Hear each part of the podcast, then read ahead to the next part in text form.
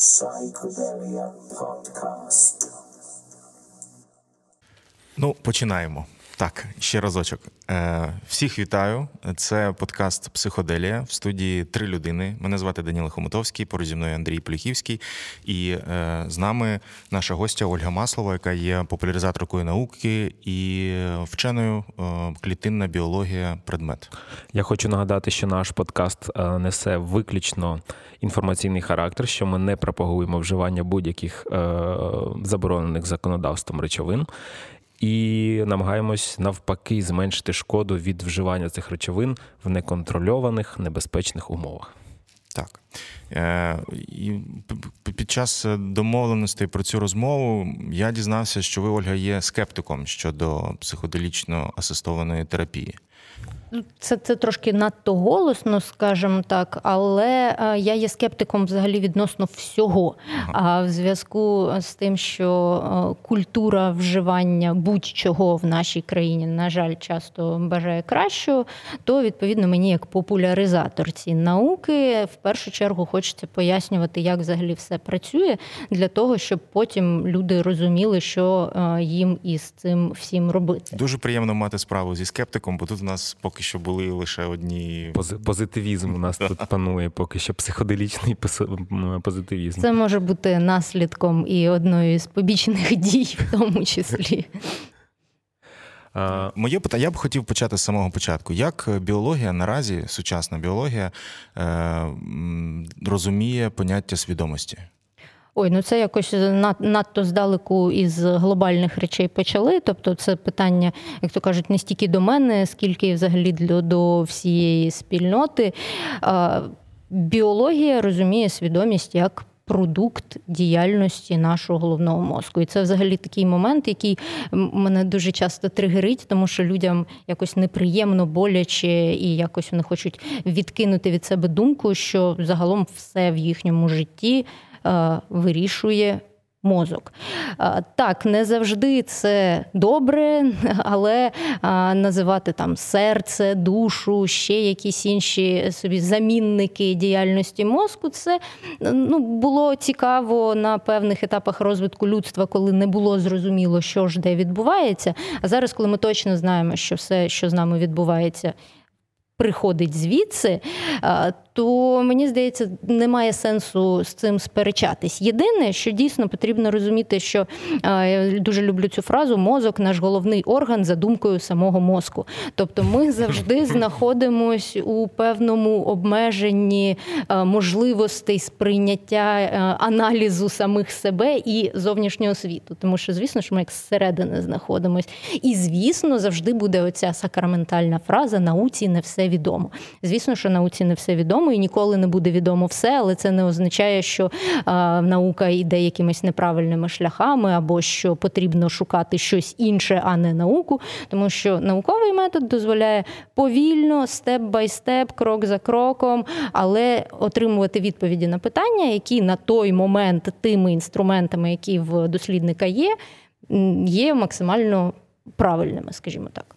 Тому і свідомість як такий дуже складний конструкт. Звісно, що він є предметом там і біологів, дослідження, і психологів, філософів. і кого завгодно, да, і філософів. І Буквально кожна людина має абсолютне право там про свою свідомість думати е, все, що завгодно. Я чому спитав, тому що ми тут говоримо про так чи інакше про психоделіки, і психоделіки вони діють на свідомість, вони якимось чином впливають на неї. І мені дуже було б цікаво дізнатися, яким чином може біологія описати Е, розлади свідомості або проблеми свідомості, коли е, людина стикається з певними навіть захворюваннями психічними, чи якимось чином в біології вони е, з'являються ці проблеми, чи це виключно прерогатива цього виникшого явлення як свідомість всередині цього кусочка м'яса? Ну тут знов треба почати з того, що психоделіки впливають в першу чергу не на свідомість, а на певні рецептори, на певних клітинах в нашому мозку, діяльність яких е, в контексті всієї складнючої елегантної машинерії, яка там відбувається, призводить до певних наслідків вже на рівні свідомості. І от е, ви сказали, що я клітинна біологиня. Так, я зараз більше часу за мікрофоном, ніж за мікроскопом, але дійсно вся моя саме наукова діяльність вона пов'язана з клітинною біологією. І я розглядаю взагалі е, практично все, що відбувається там зі мною зі світом. Крізь призму саме клітинної біології. Якщо ми будемо про цей зріз говорити в е, рамках моєї компетенції, то можна сказати, що психоделічні речовини є агоністами, тобто такими речовинами, які здатні зв'язуватися і призводити до певних ефектів, до певних рецепторів на наших клітинах. І тут треба зробити, якщо дозволите, звісно, таку мікротеоретичну вставочку, е, яка зараз дуже примітивно, дуже на пальцях і дуже просто з мільярдом е, спрощень е, пояснить цю машинерію не тільки в контексті психоделіків, а в контексті взагалі всього, що ми собі уявляємо, коли там хочемо бути дуже розумними, читаємо наук поп і читаємо там щось серотонін, гормон щастя щастя чи ще ще uh-huh. щось подібне. Е, забудьте зараз про серотонін, гормон щастя. От у нас є дві клітини. Знов таки е, дисклеймер, це суперпримітивізація. От дві клітини. Одна клітина в нас виділяє якийсь нейромедіатор.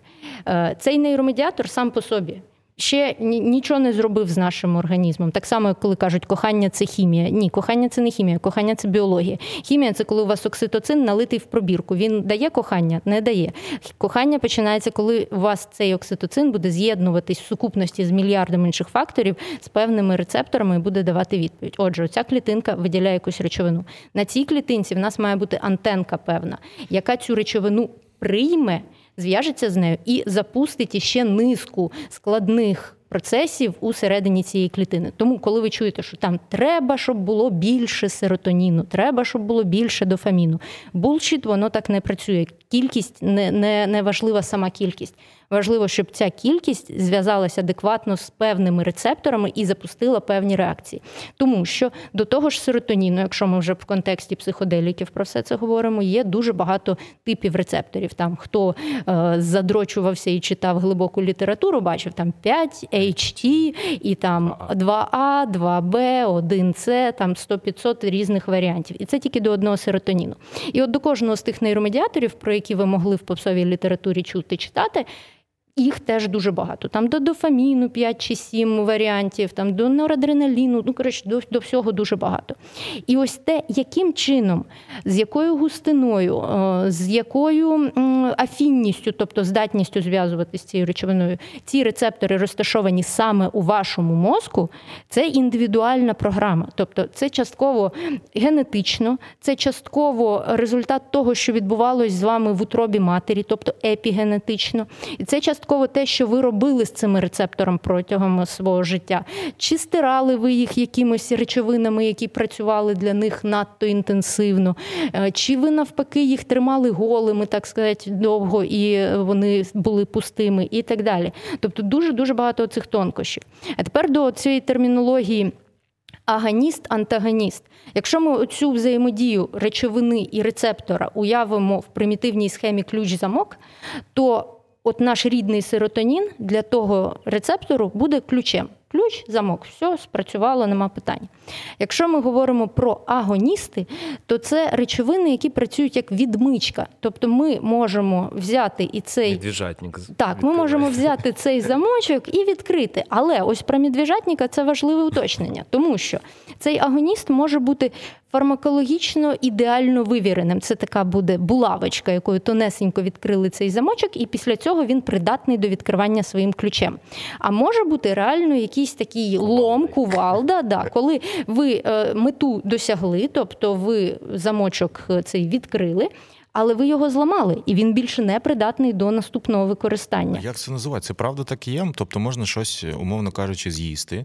Що ну от метамфетамін роботу... вбиває Д2 дофамінові рецептори таким чином, що потім е, дуже важко відновити їхню будову. Тобто повністю. Це кувалда. Це кувалда, так. Да.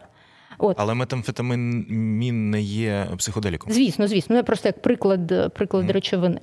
В той же час ви можете знайти, наприклад, багато фарм речовин, там інструкцію до препаратів, і там буде написано там агоніст таких-то рецепторів. Тепер ви знаєте, що це означає, що це відмичечка.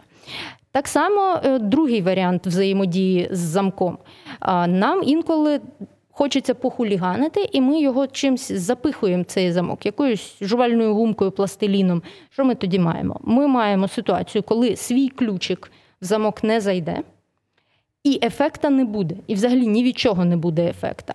Це називається інгібітор? Це називається антагоніст. Антагоніст. Антагоніст. До інгібіторів, якщо вже так. почали цю тему, так. теж зараз дійдемо. А наведіть, будь ласка, приклад, як от з метамфетаміном, який розрушає е, е, ці рецептори, і е, так, такий самий приклад саме з антагоністами. Ну, наприклад, люди, які хворіють люди, які хворіють на алергію, знають таку групу препаратів, як антигістамінні препарати. От вони в основному є антагоністами певних рецепторів. І ну, знов таки багато там і, і з адреналіном пов'язаних, і інших інших. Тобто логіка така сама. Тобто антагоніст блокує рецептор до взаємодії да, з певним да, не, не дає, не дає змоги взаємодіяти. От, І таким чином ми маємо цю схему: нормальний ключ, нормальна речовина своя рідна, відмичечка ломік або якийсь там пластилін, щось заліплене. Слово антагоніст ой, інгібітор, інгібітор. прозвучало. От Я пам'ятаю, Теж... я пам'ятаю інгібітор зворотнього захвату серотоніну. Такі... Просто обожнюю цю частину, а ще є інгібітор моноамінооксидази, теж а, хороший речовин. Значить, Згадуємо знову оцю схемку, дві клітинки, одна виділила речовину, інша має прийняти. Але між тим моментом, коли ця виділила, а ця має прийняти, відбуваються наносекунди всіляких різних взаємодій. І е, от уявімо ситуацію зараз теж абстрактно, грубо спрощено. Виділили тут 5 е, молекул серотоніну. А тут у нас три рецептори серотоніну. Ефект як від чого в нас буде? Як від трьох. Молодого. Саме так. А дві куди дівати? Просто розчинять. Просто хай там собі плавають в міжклітинному просто. Наш організм не настільки безпечний. Наш організм думає, все вдом, все вдом, треба якось треба це використовувати. Їх назад повернути. Наша мембранка цієї клітини робить вжух і засмоктує назад. Угу. Це називається обернене захоплення. Інгібітор оберненого захоплення це обернення захоп... Ну, обернене захоплення блокує. Чому? Тому що якщо ми описали нормальну ситуацію, коли це умовно зайві, знов таки грубо, то, то це ок. Але бувають сумні ситуації, коли в людини оце захоплення обернене відбувається раніше, ніж ті молекули встигли поєднатися із рецептором. І серотонін виділяється, а з рецептором не встигає з'єднатись, бо його засмоктує назад, mm. як пилосмок якийсь надто сильний. І тому, да, і тому потрібно використати інгібітор оберненого захоплення і все е, зупинити цей рух. Тепер про інгібітор моноамінооксидази. Моноамінооксидаза – це ферменти з страшною назвою, але дуже ну, такий ключовий в багатьох процесах, саме от пов'язаних із а, і поведінковими, в тому числі реакціями. Тому що друга друга версія того, що може відбуватися із молекулами, от між цим процесом, коли вони виділились і з'єдналися із рецептором, Руйнування. це те, що так, їх може розкласти на цеглинки певний фермент для того, щоб знов таки на жадібний організм, щоб добру не пропадати, він це все розкладає, reuse, recycle, для того, щоб знову використати ці ж е, компоненти для створення інших, наприклад, нейромедіаторів. І моно моноамінооксидаза, відповідно, розкладає моноаміни. І е, от якщо у людини е, Певний фермент, е, катехоламін, ометилтрансфераза, яка розкладає катехоламіни, дофамін, норадреналін, адреналін, МАО, оця моноаміна або якийсь інший фермент. Е, в однієї людини генетично може цей фермент бути більш активним, і швидко це все робити. В іншої людини він може трошки лагати, він може відставати чуть-чуть і буде трошки довше знаходитись там в міжсинаптичній щілині або там в везикулах, тобто в пухирцях ця речовина, до того, як її почне розкладати е, цей фермент. І от е, повертаючись до того, з чим це все пов'язано, от на кожному з цих етапів, про які я сказала, і етап з'єднання з рецептором, і обернене захоплення, і більше того, ще й транспорт від місця, де е, молекула насинтезувалась до мембрани, де вона має виділитись і там далі йти в щілину, е, і ферменти це все е, має генетичні особливості. Тобто, от без додаткового. Глибокого тесту, скажімо так, ми е, не завжди можемо про себе знати, в якому у нас стані кожен із цих ферментів, кожен із цих етапів.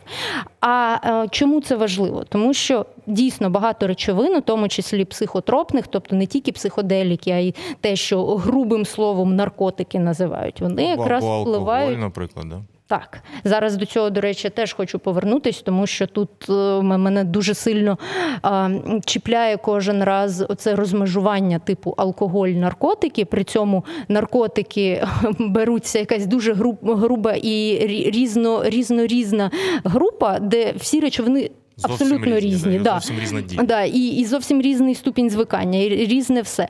А тут алкоголь такий, типу, а я а я тут я окремий. Да, да, Я я легальний, мене можна всім, але при цьому в нього там всі показники реально дуже жорсткі. От так, от е, всі ці от наші індивідуальні генетичні особливості вони дуже сильно впливають на те, яким чином що на нас впливає. І тут е, підсумовую свій довгий нудний монолог, тим, що коли е, мова йде про особистий досвід. Ми можемо втрапити в страшну пастку, і це те, чому от я дуже дуже наполягаю на акуратності, обережності Що там і так в тій далі. пастці? В тій пастці те, що людина може описувати свій досвід детально, грамотно, красиво, навіть використовуючи там якісь правильні біологічні формулювання. Інша людина прочитає цей досвід на Reddit чи де завгодно, і така. Нормально чувак пише, грамотно, треба треба робити.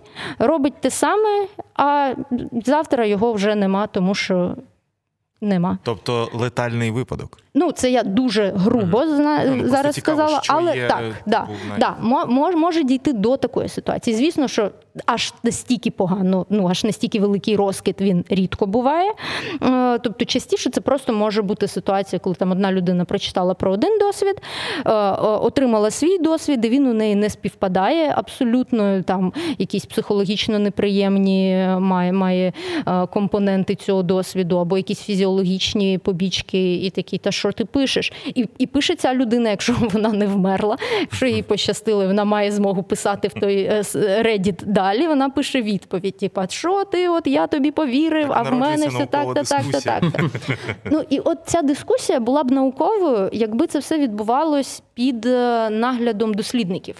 Тобто, от якби ми реально помріяли, це знов таки до проблеми дослідження взагалі психотропних речовин, їх дуже важко досліджувати на людях, тому що ми не не можемо брати от просто здорових людей і давати їм там різні якісь препарати і казати, а давайте будемо дивитись, що у вас там відбувається. Думаю, існує багато здорових людей, які не проти. Так, воно то воно то так, але е, теж є глобальна проблема з тим, що насправді е, великий біомедичний медичній науці не дуже цікаво досліджувати здорових. Е, дуже багато в нас є хвороб, в нас дуже багато є розладів, і на них потрібно шукати способи боротьби. Е, вирішити, що там людині зробити для того, щоб в неї настрій покращився, чи щоб вона там якісь свої ментальні проблеми вирішила, не маючи при цьому нічого серйозного на думку великої науки, вже складніше. Під це складніше вибити грант, під це складніше отримати фінансування і так далі. Тому Хочу що от буквально на секундочку повернутися до е, цих останніх двох типів е, взаємодії з е, рецепторами і е, нейромедіаторами, бо в нас вже є класні приклади того, що рецептори можуть бути зруйновані. Це метамфетамін, рецептори можуть бути заліплені як жвачкою, і це антигістамінні. І от оці два інгібітори, які просто дуже цікаво зрозуміти одразу з прикладами, так ця інформація вона записується. Здається, антидепресанти працюють е, на цьому так. принципі інгібітори. Е, Празак працює як селективний інгібітор оберненого захоплення е, серотоніну. Багато антидепресантів працюють як інгібітори моноамінооксидази, таких більш старого покоління. Плюс е, інгібітором МАО там є, наприклад, селегілін. Це така речовина, в якої дуже дивний статус між ліками від Паркінсона, геропротекторами і рекреаційним таким, не те, щоб наркотиком, але речовиною речовиною стимулянтом. Тому багато таких прикладів. І найголовніше, що закликаю людей, просто коли ви думаєте про те, що там чи потрібно мені щось з собою робити чи ні, то в ідеалі е, зберіть про себе якнайбільше інформації. І е, якщо ми говоримо навіть не тільки про те, щоб зробити там генетичний тест, е, бо, наприклад, в тому ж 23 NME в будь-якому генетичному комерційному тесті, от які там люди роблять масово, там ці параметри можна знайти, але їх там треба шукати. Тобто, це не те, що у вас на головній сторінці висвітлиться, а це те, що треба буде зайти в raw data, і треба буде ручками подивитись поліморфізми певних конкретних генів. Але але без хім... біологічної освіти, я думаю, що немає ну, шансів. Ну, в принципі, можна мати друга біолога, можна можна звертатись. Насправді можна слідкувати е, за собою. Ну, це це такий банальний mm-hmm. дуже підхід, але він як не дивно працює, тому що саморефлексія, якщо людина реально спостерігає за своїми реакціями на різне в житті, то вона дуже багато про себе може дізнатись і може співставити якісь характеристики, які притаманні там певним генетичним варіаціям, і щось щось про себе дізнатися. А я от хотів спитати про наступне, коли в 50-ті роки минулого сторіччя. Назвемо їх так, праотці психоделічної культури. Е, думали, як ці речовини назвати, як їх охрестити. Двоє з них Холдос Хакслі і, здається, Осмонд. Е, в листуванні пропонували різні назви цього класу речовин. І от один з варіантів був першопочаткових психо, психоміметики тобто речовини, які імітують психічні розлади. І я хотів спитати, чи дійсно от в психічних якихось ну, найпоширеніших е, психотичних станів, там, типу шизофренії, чи там якогось е, психозу. Ну, гострого психозу, чи дійсно у цих е, станів, які з'являються без допоміжних речовин, дуже часто в людей там з якоюсь генетичною, як це правильно сказати, схильністю, Е, чи є в них щось спільне з тим, як людина приймає там, не знаю, псилоцибін, МДМА чи е, лізергінової кислоти? Ну, якісь характеристики можна спільні побачити, наприклад, там галюцинації, наявність галюцинацій при при ну, певних Я маю на увазі більше от сам механізм, як воно як воно м, утворюється, ця галюцинація, так? Тобто, ну утворюється, я ж кажу, на рівні початково оцих всіх ліганд-рецепторних взаємодій. Тобто будь-яка речовина, нейромедіатор внутрішній чи зовні привнесений якийсь психоделік, чи що завгодно, чи якась таблетка. Це це є ліганд. Слово ліганд. Ліганд? Да, от ліганд рецепторна взаємодія. Так, так, так. Вона якраз дає всі ці штуки. Але тут іще ускладнюємо рівень, щоб зараз не сказали, що от, значить, все примітивізуєте, насправді все там За і, і, нас да, да, да. Ускладнюємо. Що от, от цю цю всю примітивну схемку, яку я зробила з самого початку, ми дивились в розрахунку, що це одна клітина, е, щось виділяє, а ця одна клітина щось приймає. Але насправді одна і та сама клітина може одночасно і виділяти, і приймати ну, різні різні штуки. І в залежності від тієї комбінації, тут вмикаємо вже математику, комбінаторику, в нас може дуже багато всього е, відбуватись. І на рівні клітин це один шар, а наступний шар на рівні тканини. Тобто, в залежності від того, де конкретно ця клітина знаходиться, в якій ділянці мозку, там десь на мезолімбічному шляху чи десь в префронтальній корі, в нас можуть бути різні ефекти. Тобто, уявляєте, наскільки складно. Мало того, що цей нещасний серотонін, який е, поєднується з різними рецепторами, може давати абсолютно різні речі.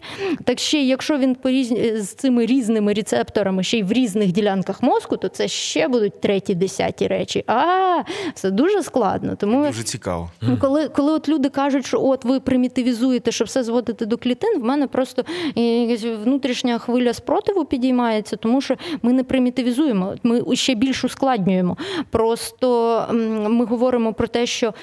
Е, зрозуміти, як це працює, от загалом вже на рівні з того, що ми почали там впливу на свідомість, де між цими клітинами, рецепторами, лігандами, де тут свідомість. А свідомість якраз е, між рядків, так би мовити. Тобто свідомість виникає як певна емерджентна, синергетична ознака.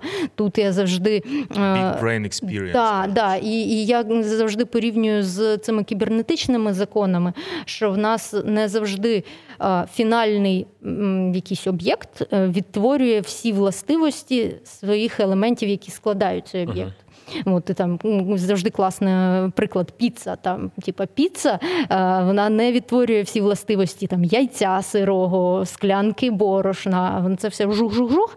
І ми маємо піцу. І ми вже оцінюємо піцу як піцу. Але якби не було того яйця, якби не було того борошна і всіх тих комбінацій, і правильними руками воно не було замішано, при правильній температурі випечене, то ми б не мали ту піцу. Ну от з мозком, як би це е, примітивно не звучало, воно приблизно так само. Тобто ми не можемо можемо говорити про якусь там супер-супер загальну а, побудову всього, не розібравши всі компоненти від того яйця, яке ми використовуємо, до до тих температур, при яких ми випікаємо. Але при цьому це не заважає нам оцінити смак піци, не знаючи про те, які які у нас там були яйця, борошно і так далі. Ми їмо, нам класно.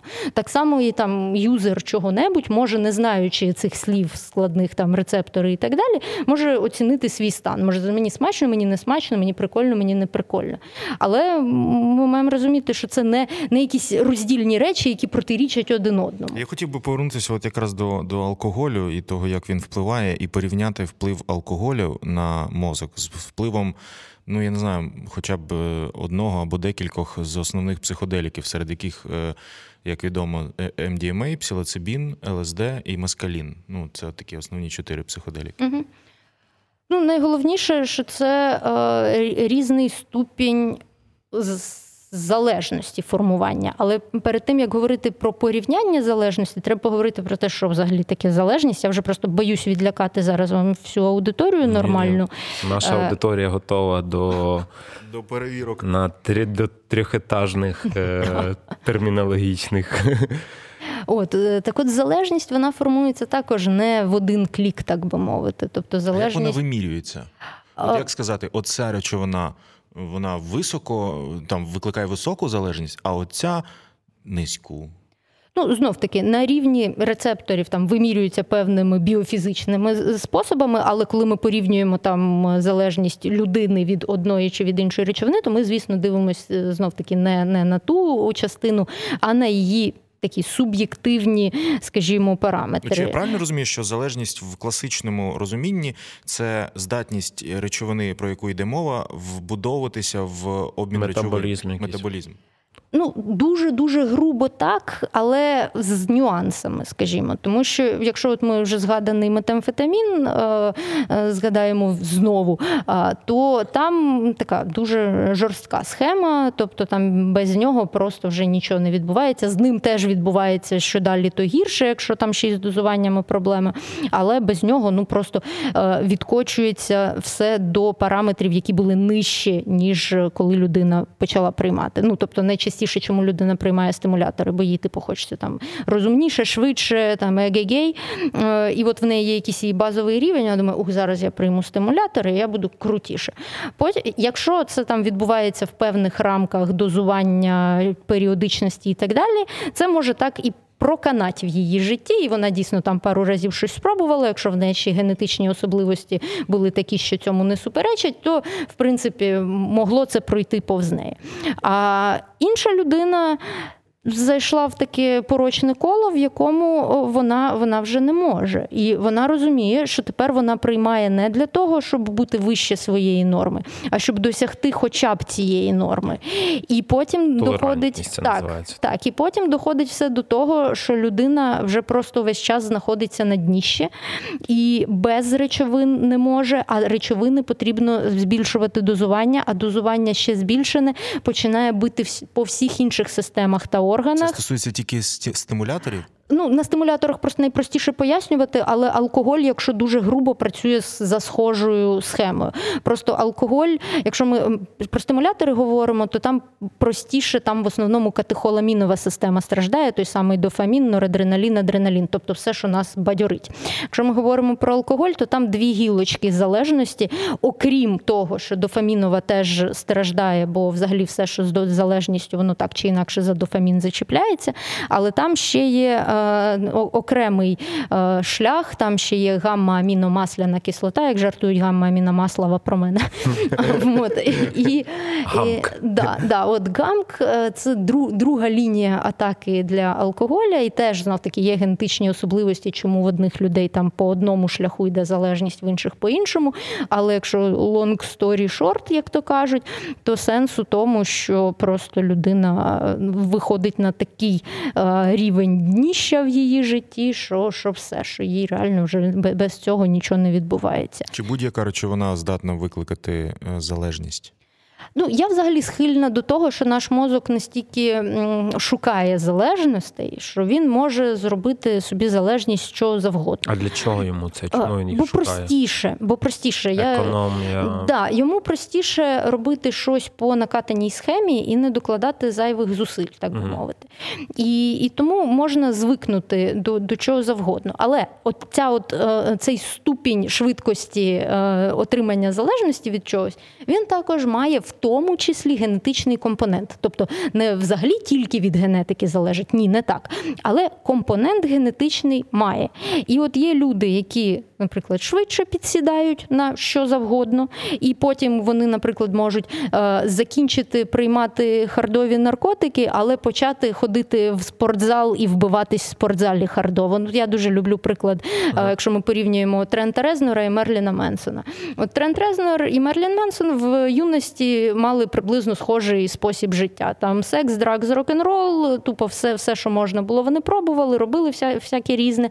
І потім їхні шляхи отак в два боки розійшлись. Тому що Менсон почав продовжувати все це приймати, але в більш контрольованих, судячи з усього, якихось дозах там з контролем лікарів і так далі.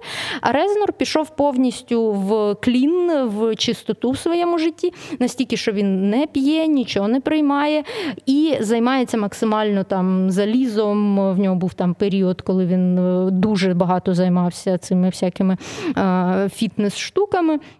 Тобто, отакий упоротий зож, насправді, це дуже часто е, обернена ага. сторона схильності до великих залежностей. І тому знов таки я завжди дуже дуже наголошую на тому, що не треба е, робити з чого завгодно культ, і не треба е, робити оці упоротості. Там бігаємо щоранку, щоранку біжимо, бо капець. Там ті, хто не бігає марафон, тот лох і так далі. Це все перегини. Це такі самі перегини, як і прийняття будь-яких будь-яких речовин, тому що це значить, що ваш організм любить залежності. Звісно, що найкраще шукати такі залежності, які хоча б не приносять радикальної шкоди вашому тілу і вашому оточенню, тому що той же алкоголь він приносить шкоду не тільки людині, яка бухає, але й всім навколо. От що, до речі, теж показує наскільки гірше він може бути в контексті от порівняння з психоделічними речовинами, які зазвичай такого негативного впливу на оточення виключення не роблять. Агресивних е, хіппі якихось, да? Угу. Це ну, неможливо. І, і так само порівняння з е, компонентами марихуани. Тобто там також дуже часто люди так все е, в, в один е, в одну купу об'єднують, типу трава там погано там і так далі. А те, що там є THC, е, є CBD, і CBD взагалі може бути лікарським агентом. І нас є всередині, нас є ендоканабіноїдні рецептори, які е, заточені. Сам Господь нам дав, щоб да, да. Тобто, зустрічати. Тобто, знов таки з цим потрібно бути акуратно. Це потрібно там е, контролювати вміст цих речовин. Але от як медичний канабіс, наприклад, ну максимально потрібно все таки дійти вже до ступеня цивілізації, щоб е, його легалізувати. Ну тобто, все складно. А з алкоголем, от знов таки, чому з алкоголем все так? Тому що алкоголь дуже давно якось е, увійшов в людський соціум і захопив е, таку от соціальну компоненту. Я думаю, що алкоголь просто заходив через релігію і тому е, став е, такою культурним явищем, навколо якого багато чого з'явилося: книги, фільми, романи. Там я не знаю. Угу. Ну е, монахи варили пиво, там ну і так далі. Це все ж е, важливо. Але психоделіки мають теж досить е, давню історію. Просто вона не така популярна може. Я, от, до речі, про це теж думала, і в мене тут до вас скоріше питання. Чому реально так сталося, е, що от люди, які практикували різноманітні такі ритуали, вони е, не змогли лобіювати і якось просунути цю всю історію Тому, більш там, законодавчо? Е, ну, на мій погляд, скромний і. Просто філософія зовсім інша. Тому що, наприклад, той самий алкоголь, ем, він більш схожий на товар, якого можна продати більше і більше і більше. Ну там зварити 10 літрів пива, а потім 100, а потім і так далі. І завжди є свята, якісь зустрічі, і так далі, і тому подібне. А з психоделіками нема такої філософії е, продавати більше або вживати більше. Ну, якщо ми кажемо про психоделіки і психоделічну асистовану терапію, не просто про фестивальне вживання там якихось психоделіків, що насправді не набагато сильніше відрізняється відрізняється від вживання алкоголю, це просто вживання заради розваги.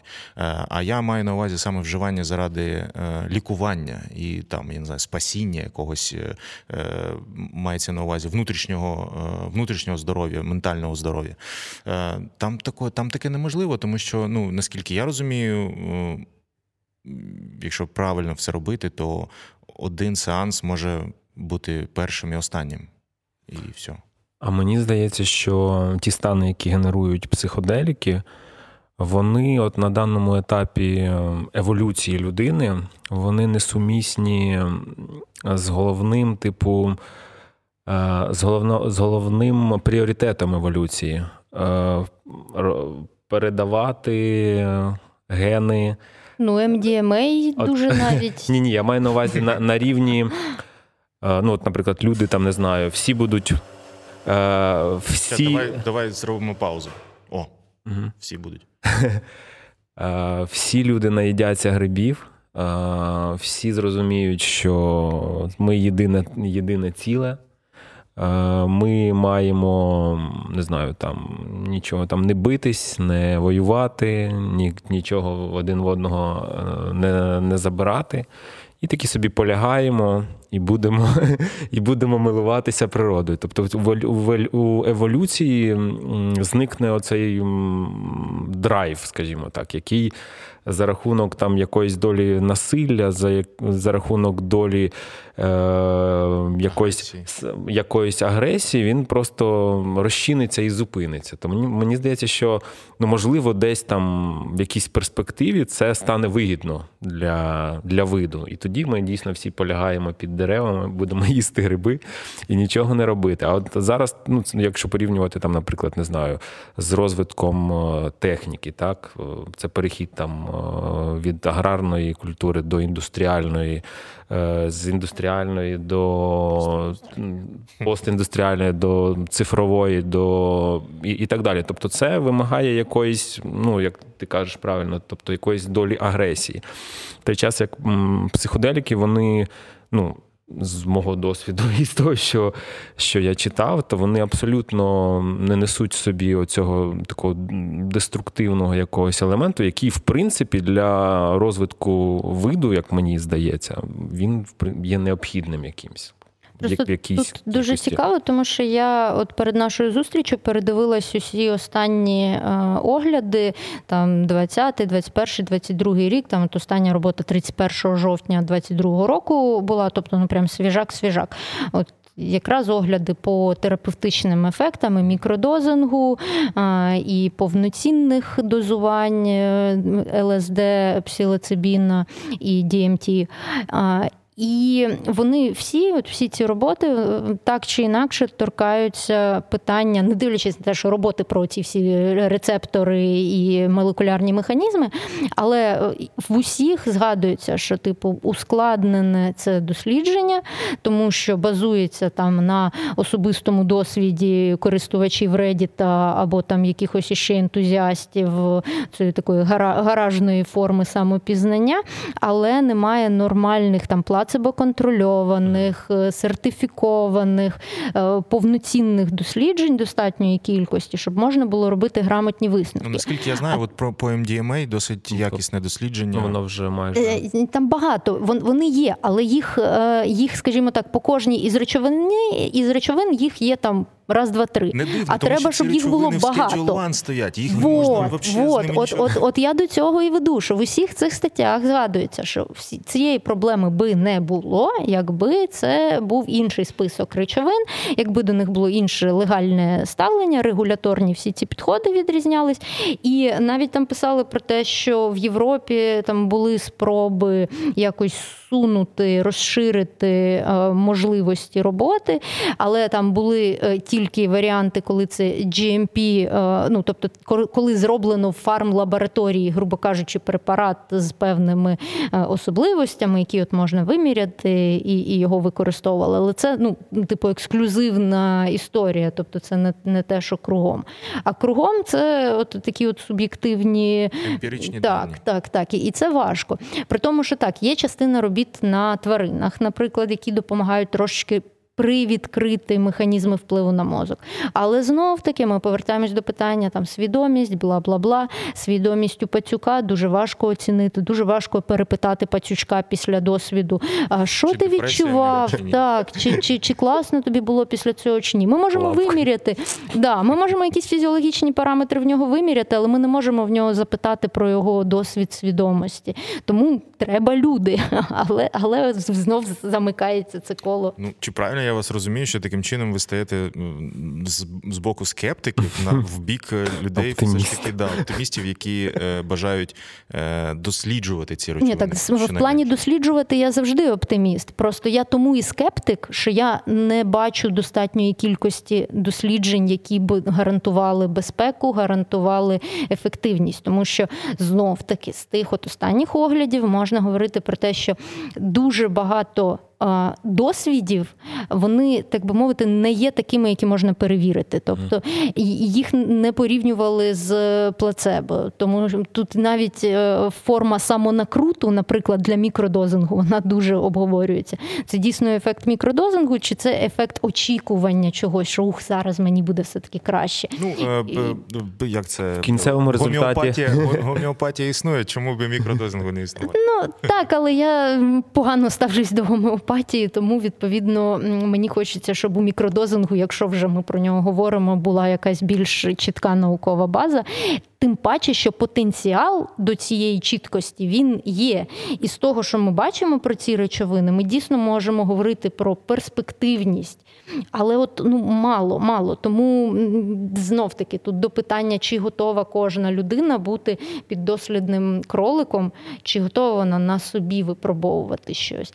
Ми весь час про це зараз говоримо. Що живемо в такий період, коли в нас явно буде е, така хвиля людей з посттравматичними розладами. Дуже багато проблем уже в людей є, а буде ще більше. І ось тут би мати якісь інструменти, дійсно там дивлячись на молекулярні підходи, можна е, припустити, що там такі-то, такі-то, такі-то речовини будуть мати ефект. Але знов таки, Хоча принаймні ставитися до цього більш е, ліберально, да, більш більш ну якби м'яко. Тому що це ж ну це без вивчення ми не дізнаємося. Бо Отож. наскільки я розумію, в, в перший список в Schedule One і в український список е, заборонених речовин, які е, незаконно ні зберігати, ні як використовувати, ці речовини потрапили без жодної наукової е, бази. Ну, не всі, але Типу, більші. Ну вони якось за інерцією кругом Так, так, так. переходять в ці списки, і це взагалі окреме теж питання, яке мені болить, тому що е, в- от. Це той якраз момент, що алкоголь у нас якийсь такий окремий, хоча він би за тими Чомусь ж його в тому списку немає. Да, да, да. Дуже дивно. Ну, коротше кажучи, це те, що потребує великих змін, але ці зміни це там не на рівні навіть однієї країни. Це має такий великий світоглядний злам в усьому світі відбутися. І на це потрібно виділяти знов таки фінансування адекватне на аналіз, на, на, на якісь порівняння, на бік-дейта, щоб, щоб великі масиви інформації опрацювати. Наразі, е, якщо, ем, якщо ви- ви подивилися на ці речовини, про які е, зараз е, ця нова хвиля психоделічного оптимізму розвертається, маю на увазі повертаюсь до МДМА, псилоцибін, е, ЛСД і, і, і мескалін. Ем, Якщо їх, якщо їх описати з точки зору біології, з точки зору впливу на наші рецептори, на наші клітини, там я не знаю, на основні процеси, як би ви їх описали? Наскільки вони небезпечні, наскільки вони е, можна обрати, наприклад, одну речовину, яку ви там краще знаєте, ніж решту, бо чотири це ну забагато, я розумію. Просто цікаво, як біологія на це дивиться наразі, Ну, виходячи з сучасних принципі, досліджень. Майже одне і те саме. Ну, є нюанси, я би все-таки MDMA трошечки відсунула, бо вона трошечки ближча, в тому числі до ряду стимуляторів, тобто вона такий собі гібрид між психоделіками і стимуляторами. Да, там амфетаміновий хвостик все-таки досить жирний.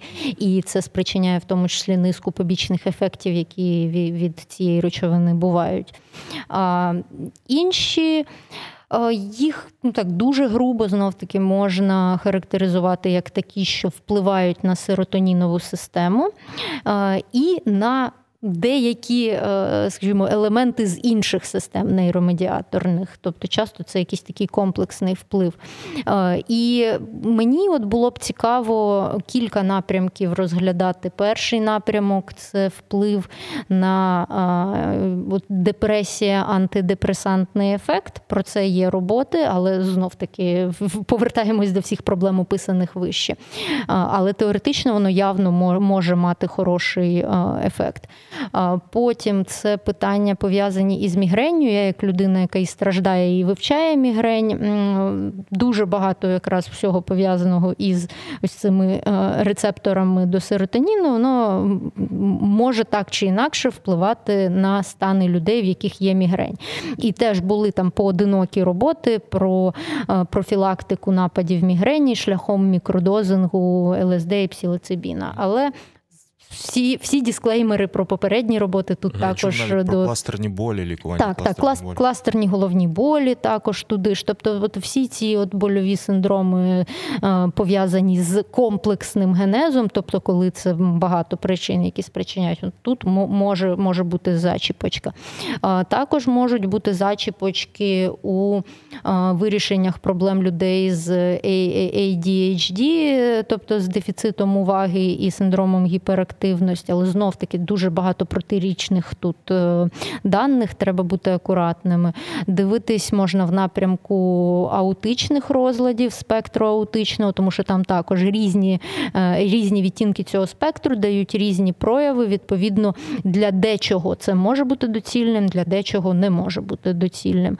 І, і загалом, от навіть якщо тільки три ці параметри взяти: головні болі, мігрені, кластерні, е, антидепресанти і плюс е, аутичність е, СДВГ, то от цього вже достатньо для того, щоб розгорнути там цілий науковий інститут, який буде займатися тільки цим, і 20 років це досліджувати для того, щоб е, дати якийсь висновок, який потім можна буде рекомендувати і там в аптеці людині отримувати свою дозу чи мікродозу. А ще цікавий напрямок існує. От ми зараз говорили про хвороби, з якими можна потенційно. Скоріш за все буде боротися за допомогою психоделіків. Е, Цікавий напрямок є е, покращення життя вже здорових людей. Тобто, коли в тебе все класно, і ти за допомогою психоделіків е, можеш, не знаю, там просто зробити собі ще краще, чим було. І ну, я розумію, що в нас культура більше сфокусована на боротьбі з хворобами, і ми про це зовсім руки до цього зовсім не доходять. Але от я зустрічав в літературі ще такий, ще таку потенційно цікаву грань, що ну, є люди, в принципі, вони є. Може, ми їх рідко зустрічаємо, в яких все добре. І от цим людям за допомогою. Тих чи інших ентеогенів можна просто там не знаю, якось ще прокачати свою креативність, чи якісь відкрити для себе зовсім якість життя. зовсім нові сфери досвіду. Ну, тим самим зробити собі життя цікавіше. Я думаю, що нам, не дивлячись на всі проблеми, які зараз є в нашому суспільстві, все рівно треба також мати це на увазі, що і, і так можна вчинити з цими речовинами. Я хотів. У мене ну, таке специфічне питання. Е, я нещодавно бачив цю відому картинку е, з двома такими схемами. Е, два кола. Два кола, яке, які зображають різні ділянки мозку. І перше коло воно таке трошки тьмяніше, бо там менше зв'язків між різними ділянками мозку. Тобто ці кола вони по по окружності отак от намальовані, і між ними там зв'язки намальовані. В нормальному стані таке воно більш тьмяне, а після прийому псилоцибіну воно все якби яскравіше, бо більше зв'язків. Там, ну коротше, це все. Це не говорить про те, що це якесь чудо, там щось там таке магічне відбувається. Просто е, різні ділянки мозку починають з різними ділянками мозку більше обмінюватися інформацією. Ну, це називається словом нейропластичність. Да. А, Але тут знов таки треба бути дуже обережним, тому що потенціал до нейропластичності у цих речовин дійсно є там через деякі молекулярні механізми воно досліджувалось, але е, не зрозуміло поки що, чи обернено, чи не обернені ці процеси, і чи не провокують вони потім відкат до стану гірше, ніж було. Угу. Цікаво.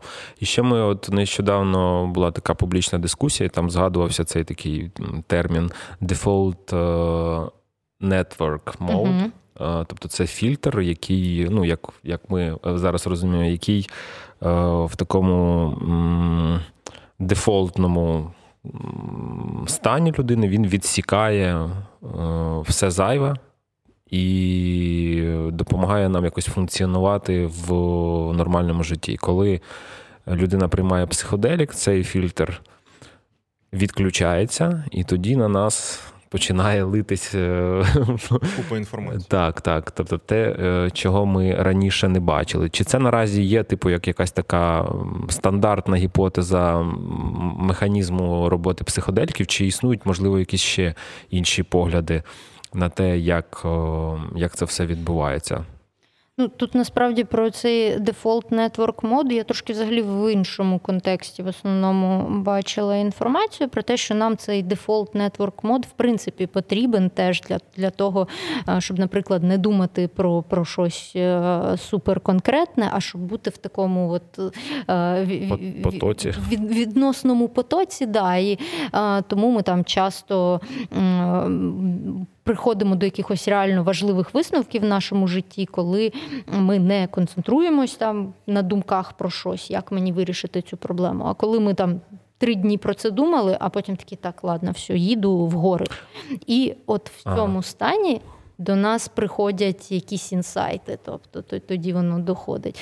Тут от тому я просто боюсь трошки, можливо, десь завтикати з термінологією, бо цих от, от абревіатур багато. Це, це я пам'ятаю, що це називається дифузний режим роботи, дифузний режим роботи мозку. Там два два режими. Оцей дифузний, типу, коли ти або переключаєшся на інший вид роботи, він е, допомагає якось інтегрувати вже той досвід, що є, і може видавати ось такі от.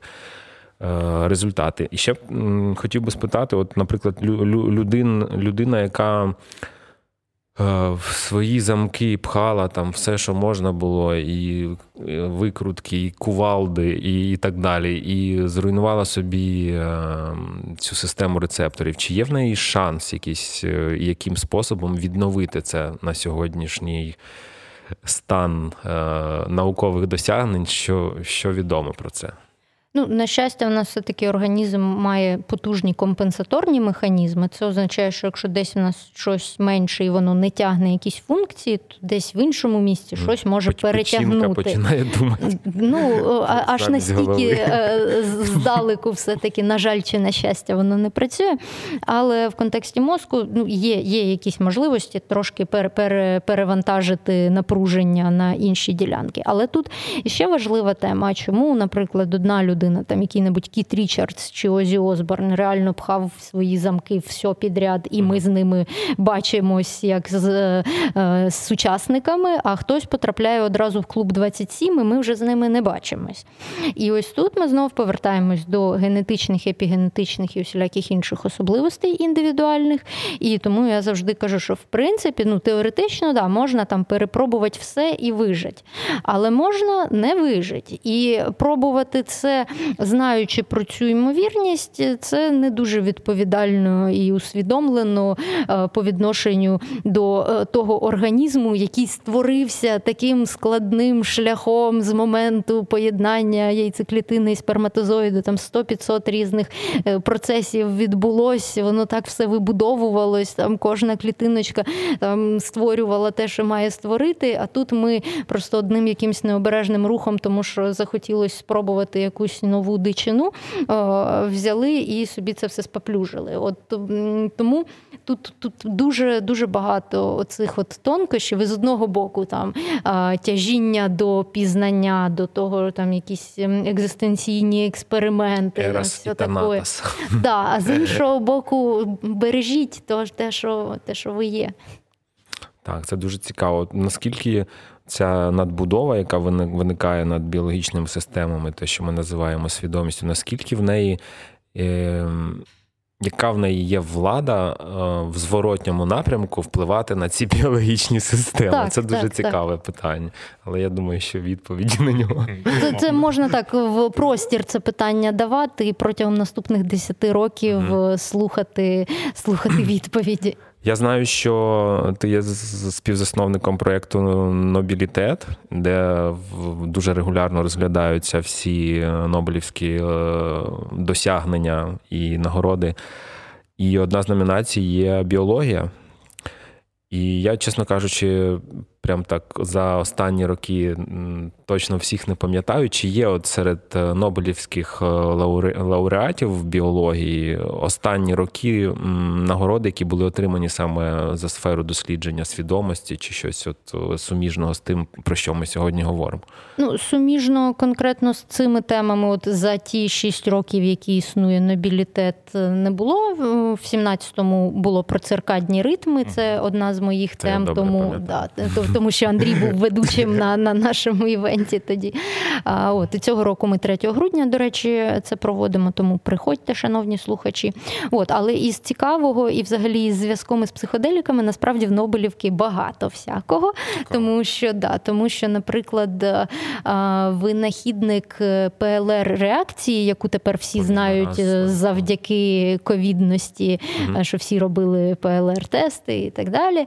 Е, От її винахідник е, таким був великим любителем ЛСД, так і взагалі дуже такою своєрідною е, людиною в плані характеру, і про нього можна багато почитати. От тому, тому, це цікаво. Так, так, це, це дуже цікаво. Ну, багато людей, які е, прославились на весь світ тими чи іншими своїми досягненнями, досить часто згадують психоделічний досвід як один із найважливіших у своєму житті. Угу. Я пропоную на цій прекрасній ноті завершувати, бо ми вже 57 хвилин е, записуємо. Я було дуже цікаво. Дякую дуже за час. І я хотів би ще перед тим як ми попрощаємося, е, попросити вас проанонсувати цю подію 3 грудня, де, коли, де почитати, як записатися. Е, Почитати на Фейсбуці Нобілітет, е, де ми зараз вирішуємо, тому що маємо такі часи, що хочемо провести в підвалі з генератором, а не Мгм. там, де ми завжди проводили. Виступатимуть, ми вже знаємо всіх е, лекторів, в тому числі Нобелівські лауреати. Вау. Вперше в нас Клас. будуть Нобелівські А з лауреати. якої З номінації Мир, премія миру, тому що Мгм. наші українці, Центр громадянських свобод отримали отримали цю премію. Тому Україна. Україна має Нобелівського лауреата, і вони, вони виступатимуть у нас. Круто. А ще запрошую всіх слухати подкаст Наука як по маслу на громадському радіо. Там в мене вже 108 випусків, і е, там не я так довго і нудно, як сьогодні розповідаю. Там в мене гості е, різні від лінгвістів до фізиків, і вони в основному щось цікаве розказують. Тому запрошую. Якщо будуть спеціалісти по хімії, психоделічним дослідженням, то обов'язково направляй в мене, до, до в нас мене була класна бесіда із психологами. Ми про залежності говорили з двома психологами: е, Наріман Дарвішев і Андрій е, Заєць. Е, От їх окремо рекомендую послухати, до речі. Добре. Дуже дякую, О, Ольга Маслова. Сподіваюся, ми ще зустрінемося і поговоримо і про біологію, і про нові дослідження. Тому до зустрічі. Дякую. Дякую. Па-па. Psychedelia Podcast.